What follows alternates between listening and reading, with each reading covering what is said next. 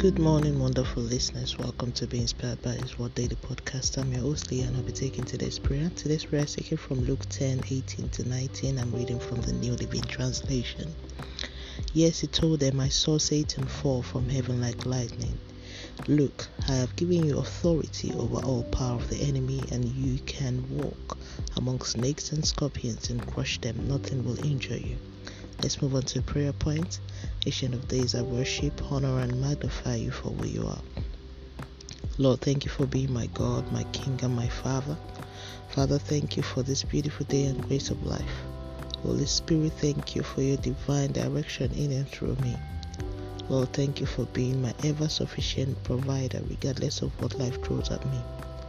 Lord, thank you for casting Satan and his cohort into deepest darkness and for bringing me into your light always. Abba, thank you for unending favor and grace that you release daily unto me. Father, thank you for the authority you've given to me to trample over powers of darkness and wickedness.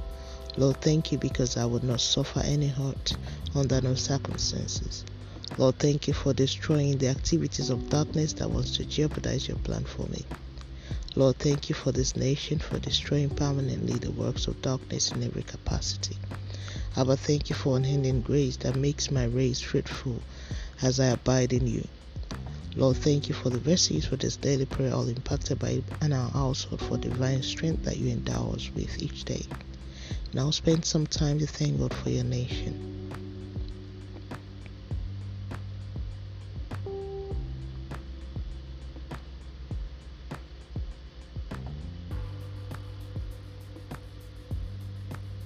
And so shall it be in Jesus' name. Thank you, Abba Father, for answering prayers in Jesus' name.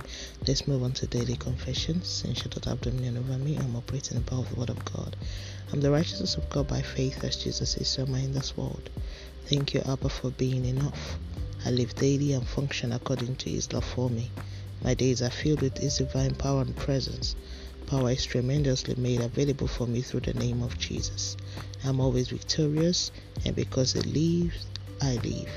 Hallelujah. And that's today's prayer from being inspired by His Word. Today is the 24th of July 2021. All glory be to God. Hallelujah. Always remember Jesus loves you so much. Always walk by faith and not by sight.